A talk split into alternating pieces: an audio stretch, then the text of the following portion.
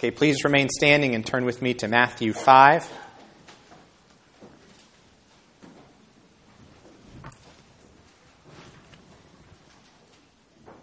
Verses 14 to 16.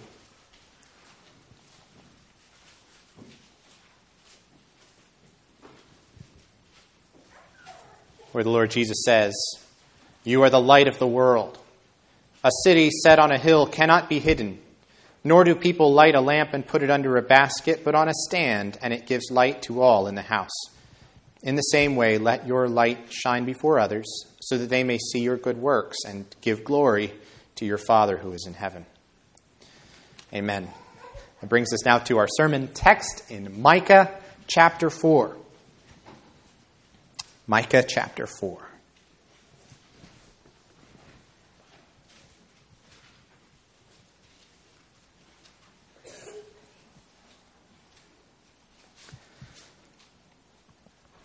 It shall come to pass in the latter days that the mountain of the house of the Lord shall be established as the highest of the mountains, and it shall be lifted up above the hills, and peoples shall flow to it.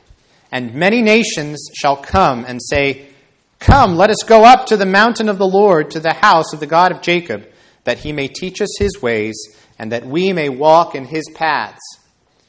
For out of Zion shall go forth the law and the word of the Lord from Jerusalem. He shall judge between many peoples and shall decide disputes for strong nations far away. And they shall beat their swords into plowshares and their spears into pruning hooks. Nation shall not lift up sword against nation, neither shall they learn war any more. But they shall sit every man under his vine and under his fig tree, and no one shall make them afraid. For the mouth of the Lord of hosts has spoken. For all the peoples walk, each in the name of its God. But we will walk in the name of the Lord our God forever and ever. In that day, declares the Lord, I will assemble the lame and gather those who have been driven away, and those whom I have afflicted, and the lame I will make the remnant, and those who were cast off a strong nation, and the Lord will reign over them in Mount Zion from this time forth and forevermore. And you, O tower of the flock, hill of the daughter of Zion, to you it sh- shall it come, the former dominion shall come, kingship for the daughter of Jerusalem. Now, why do you cry aloud? Is there no king in you? Has your counselor perished, that pain seized you like a woman in labor? Writhe and groan, O daughter of Zion, like a woman in labor, for now you shall go out from the city and dwell in the open country. You shall go to Babylon. There you shall be rescued. There the Lord will redeem you from the hand of your enemies. Now many nations are assembled against you, saying, Let her be defiled, and let our eyes gaze upon Zion. But they do not know the thoughts of the Lord. They do not understand his plan that he has gathered them as sheaves to the threshing floor. Arise and thresh, O daughter of Zion, for I will make your horn iron, and I will make your hoofs bronze. You shall beat in pieces many peoples, and shall devote their gain to the Lord, their wealth to the Lord of the whole earth. Amen. You may be seated.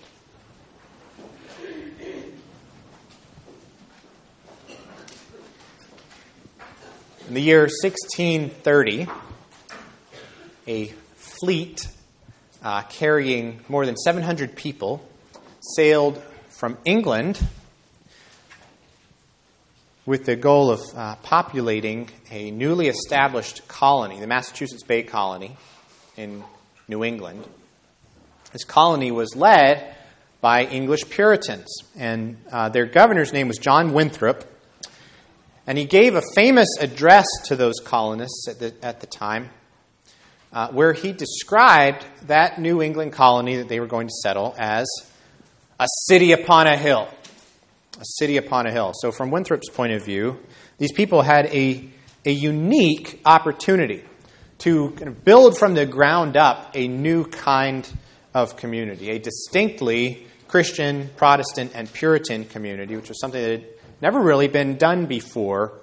Um, and uh, this new uh, colonization of America gave a unique opportunity to, to give it a try. And so it felt to, to Winthrop and, and others that, that these settlers were in something like the position of Israel in the Promised Land.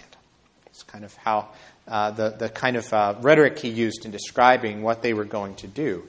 He saw them as being in covenant with God with this special calling, very similar opportunities, very similar spiritual pitfalls that faced uh, Israel in that Old Testament context. And it's interesting, later in American history, especially in um, second, second half of the 20th century, many American presidents have picked up on uh, that speech of Winthrop's and sort of run with it, starting with John F. Kennedy. Uh, Reagan's famous for it, but Kennedy used it as well, and many others. It's come up president after president, political speech after political speech, until it's almost become kind of like a trope um, in, in American political speeches.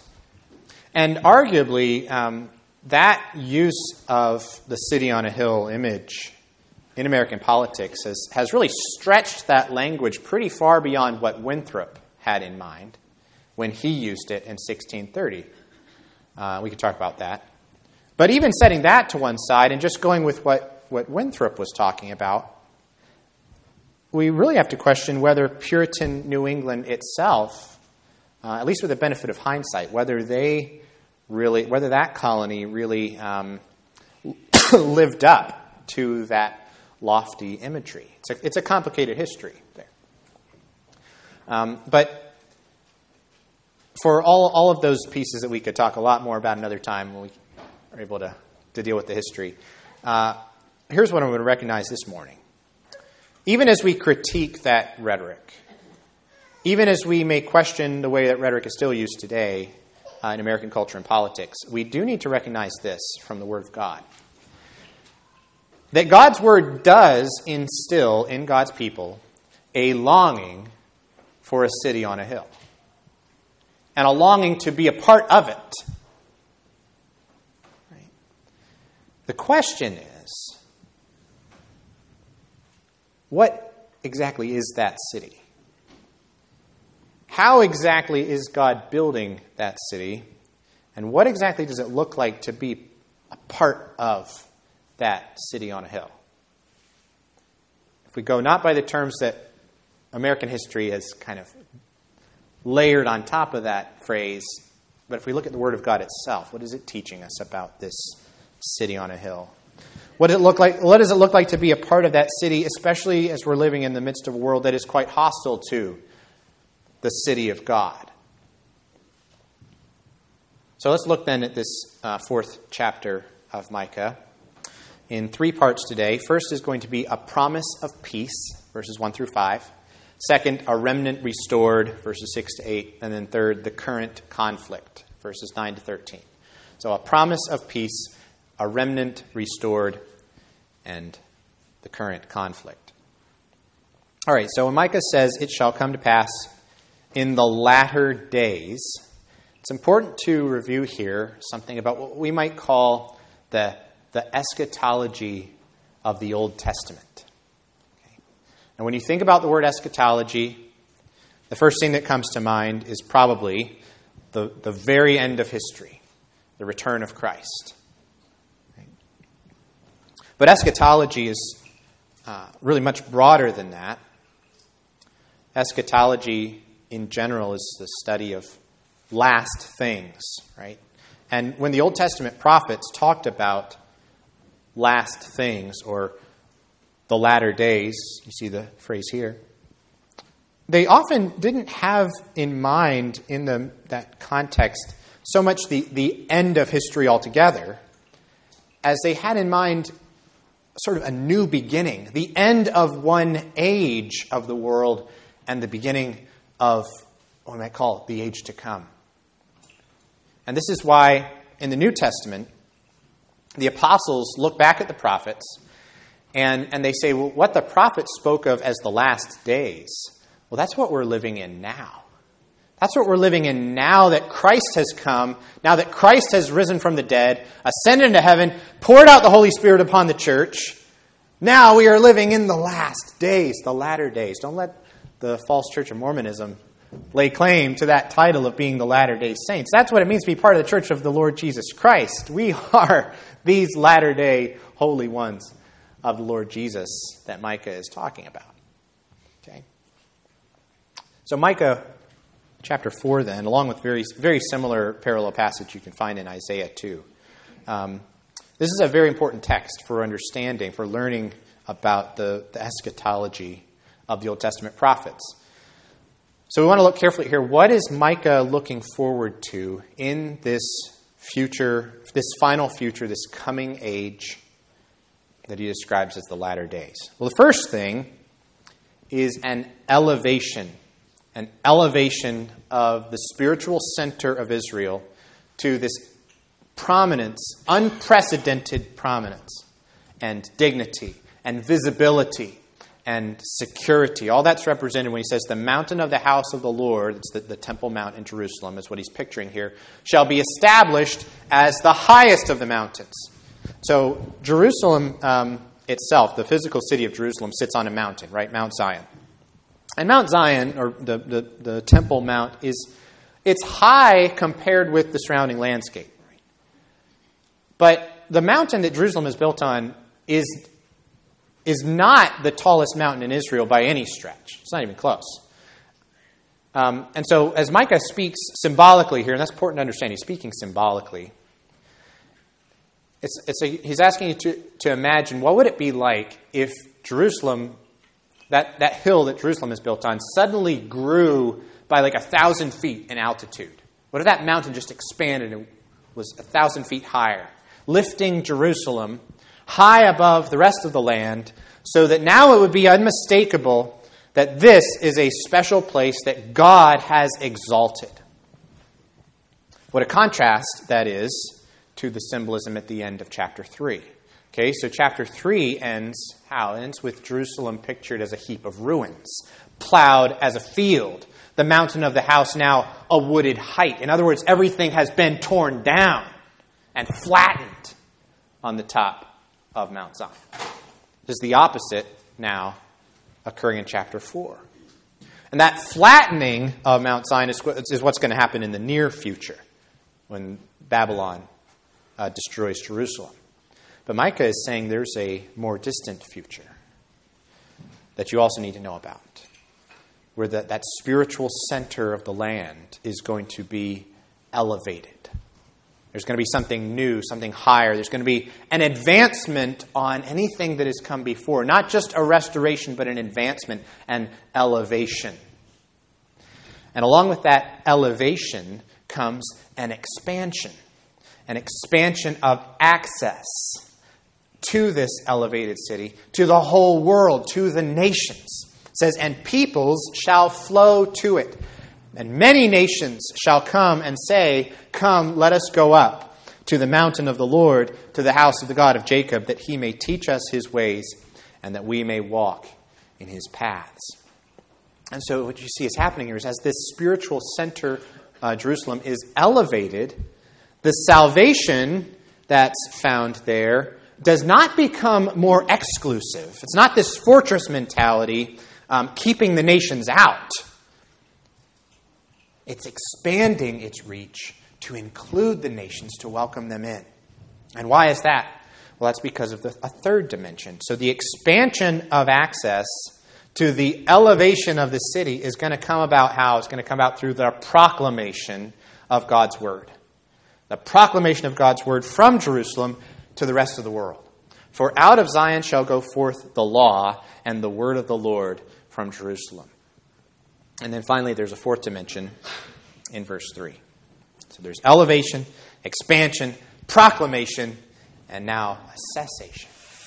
A cessation of hostilities. It's peace. It's promise of peace. This real, just, lasting peace among the nations and between the nations and God's people. And why is that? Well, it's because God is reigning in perfect justice over them all.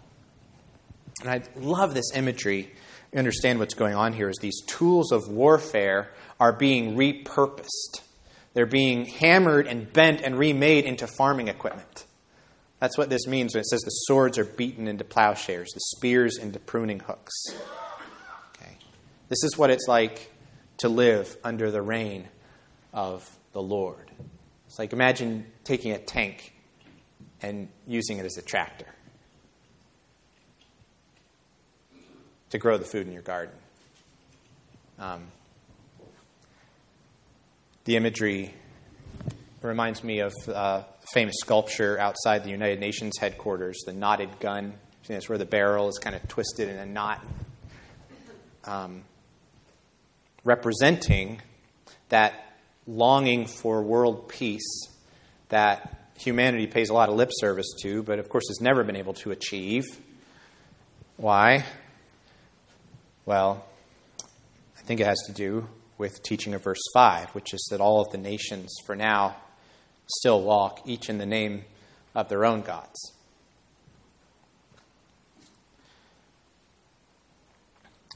Um, now, as we come to verse 5, we think, wait a second, he was talking about the final future. Now he seems to be talking about the present.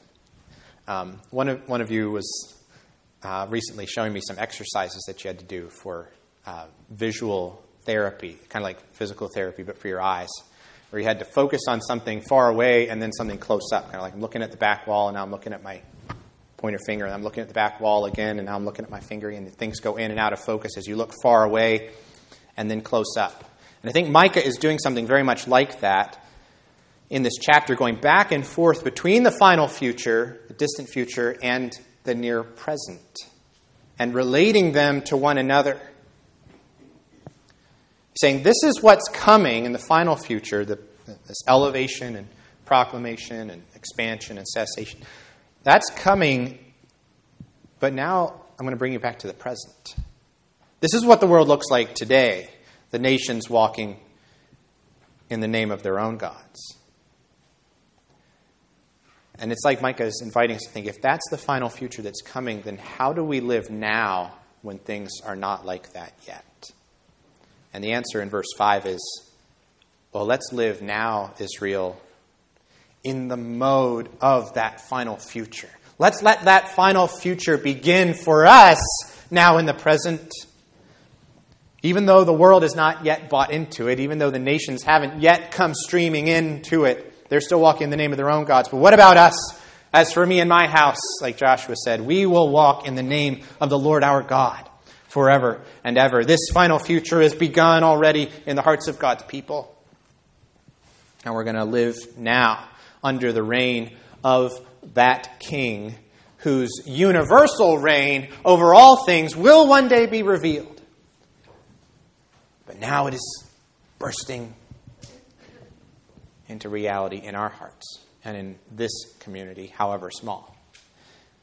Now, in verse uh, 6, there's a change in perspective where Micah, um, Micah has brought us back to the present day again. He's reminded us that Zion hasn't yet been restored, that those uh, things about the final future haven't yet taken place.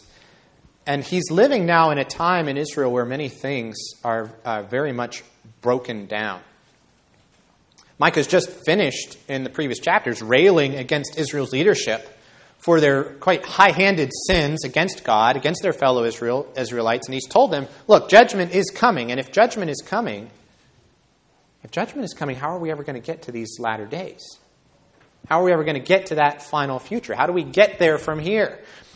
And as though to answer that very question, the Lord next gives us this wonderful insight into the how. How he intends to accomplish those grand purposes. And it's not going to be by very grand means, is it? Rather, the opposite. That's the point of verses 6 to 8. It's going to be the lame, it's going to be those who have been driven away. It's going to be those whom the Lord Himself, He says, has afflicted.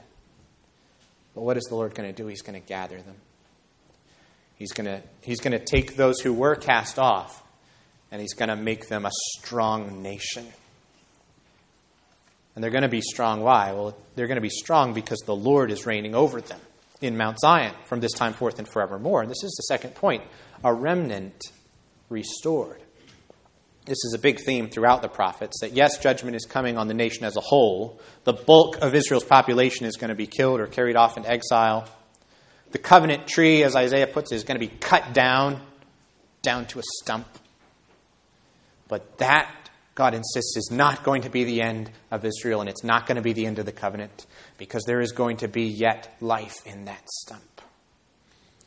And the remnant is going to be the, the, this small, weak, insignificant looking group of people that God, by His sovereign grace and power, is going to preserve and revive and regather into this core of this new community. And He's going to take that kind of helpless and nothing looking uh, group of cast offs, and He's going to make them a strong nation. He says strong not because they are strong, but because he is strong.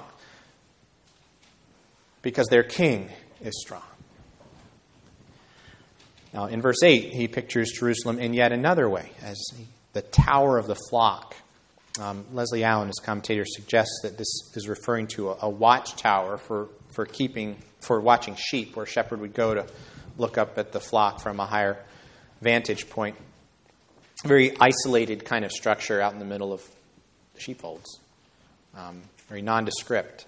That's what Jerusalem is going to be reduced to. It's going to be nothing but a uh, watchtower for sheep. And yet, that's not how Israel is going to stay. The former dominion shall come, kingship for the daughter of Jerusalem.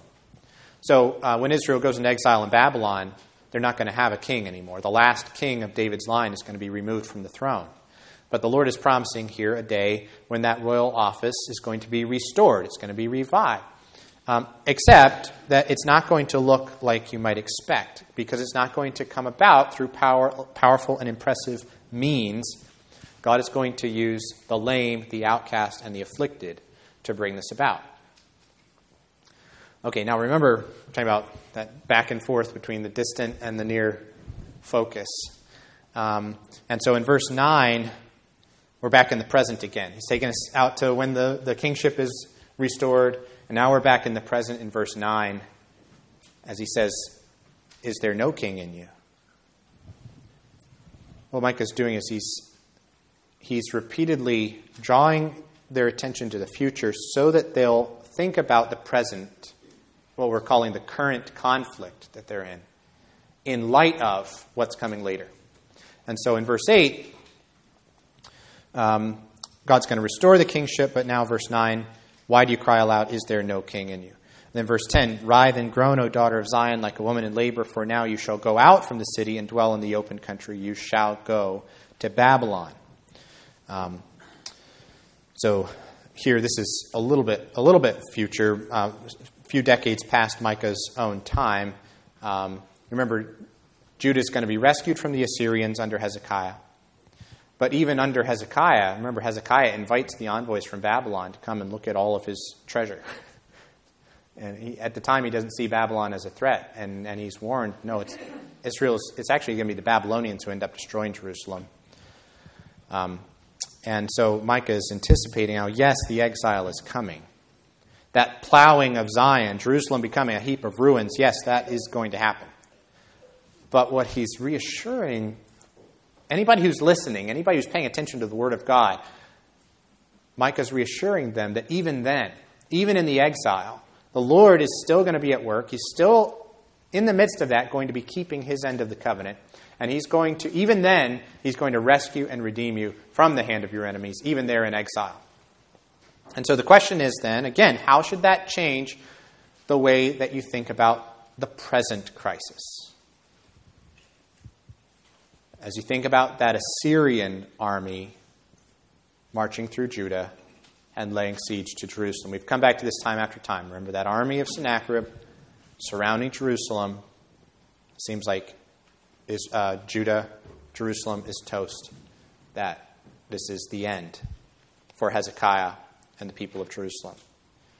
And Micah is reminding them here look, I've given you this insight into the future, the near future and the final future, to teach you something about the present. That right now, you listen to me, and I'm going to take care of you in the present. Now, many nations are assembled against you, saying, Let her be defiled, let our eyes gaze upon Zion, but they do not know the thoughts of the Lord. They do not understand his plan that he has gathered them as sheaves to the threshing floor. See, what they think was their idea to gather around and gang up on Jerusalem actually wasn't their idea at all. The Lord has gathered them so that he might defeat them. I, I once read a funny thing that said the next time you're in a crowded elevator and everybody's kind of standing around awkwardly trying not to make eye contact with each other, everybody's strangers, you should just speak up quietly and say, You're probably wondering why I've gathered you all here today and just see what everybody does. Except that here it's for real. Here it's, it is the Lord who has gathered all of these enemies together, and they have no idea that they have been gathered by God so that he can defeat them all at once. It's, it's the same thing that's happening at the Battle of Armageddon at the end of Revelation. It's God who has gathered them together there in what Joel calls the valley of decision so that he can demonstrate his power and his plan that he has gathered them as, as sheaves to the threshing floor and said, All right, Israel, now you go and thresh them.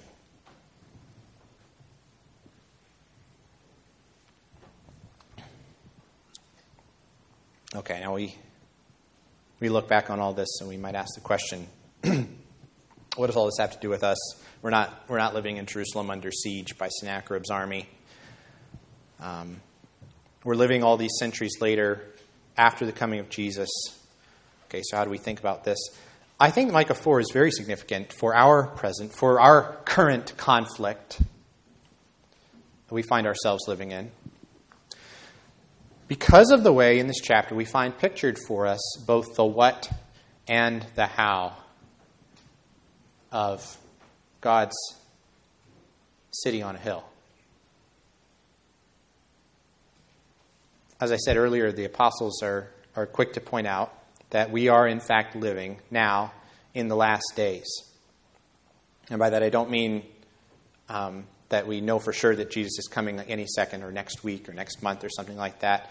Uh, it's, not what way people often talk about, or are we living in the end times?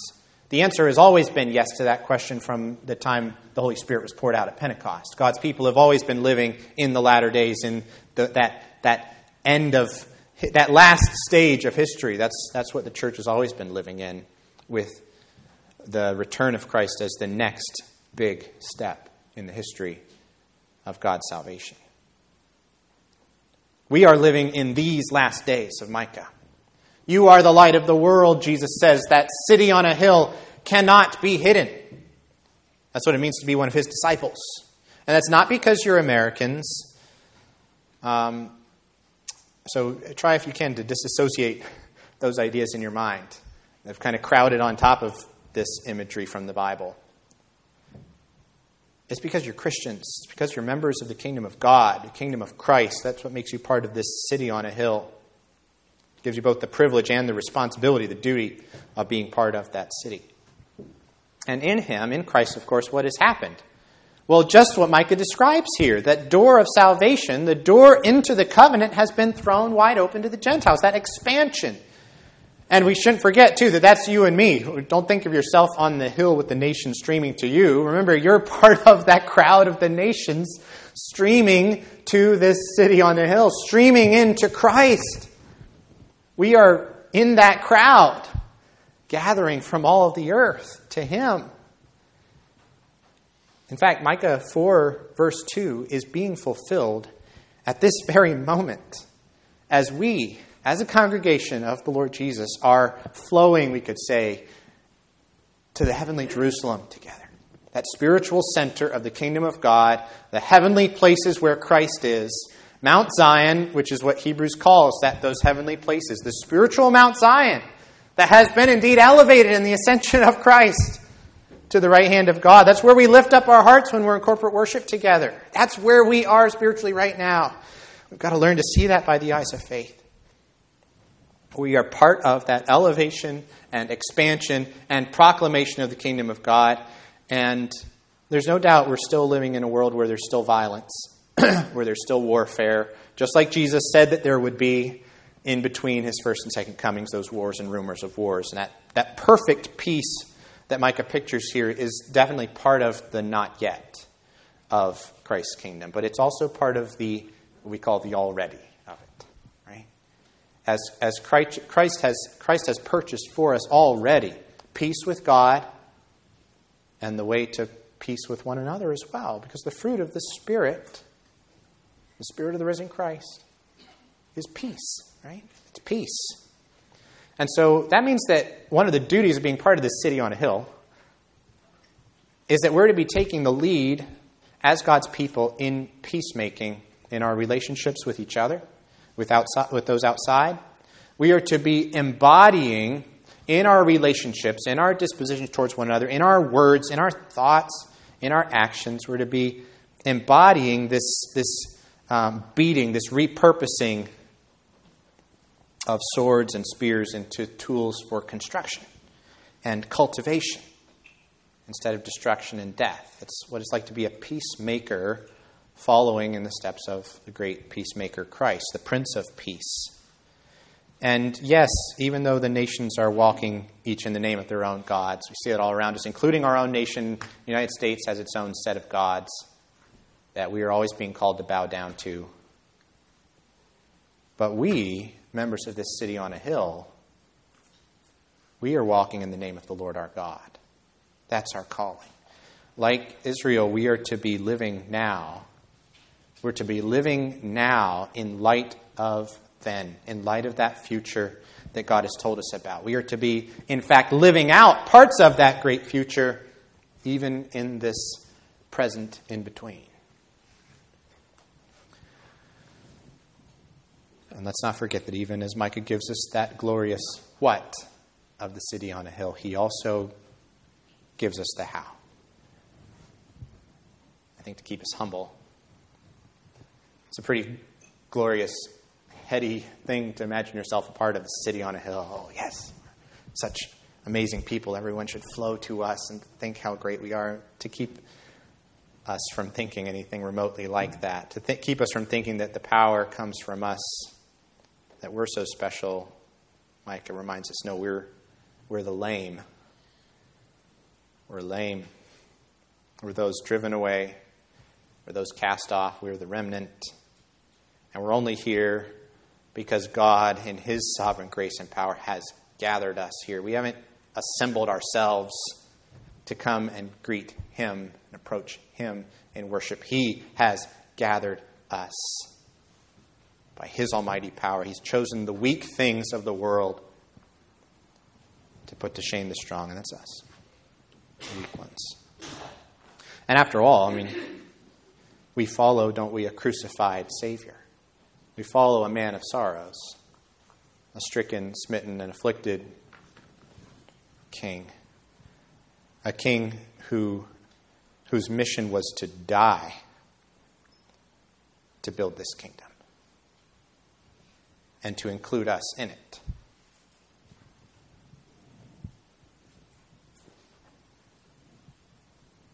But that king that we follow is not just a crucified king, he's a risen and reigning king.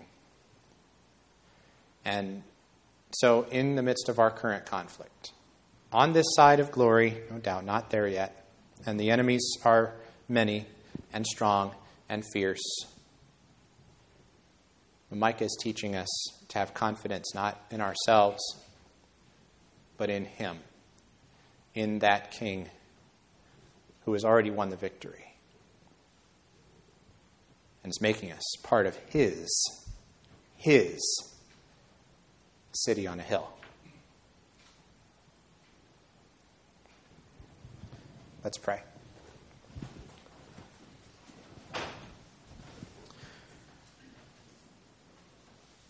Our Father and our God, we, um, we are the weak, we are the lame, we are the cast offs and the afflicted. But Lord, in Christ, you are drawing us in. You've thrown open wide the gates. And in Christ, you are lifting us up into this elevated city. Lord, use us, we pray, weak as we are. We could only ask this because this is exactly what you've told us. It's how you plan to work. And so we trust that. We do ask that you would use us um, to extend, to expand, to proclaim this great city to a world who, who needs it, to those lost, lame, outcast, afflicted people who need to be gathered in, who need to see the glory of the Lord Jesus and all that he has done for lame, afflicted, outcasts like us. Help us, Lord. Give us the courage, the grace, and the strength to be part of your work of gathering them in for the glory of your name, the exaltation of our King, Jesus. Amen.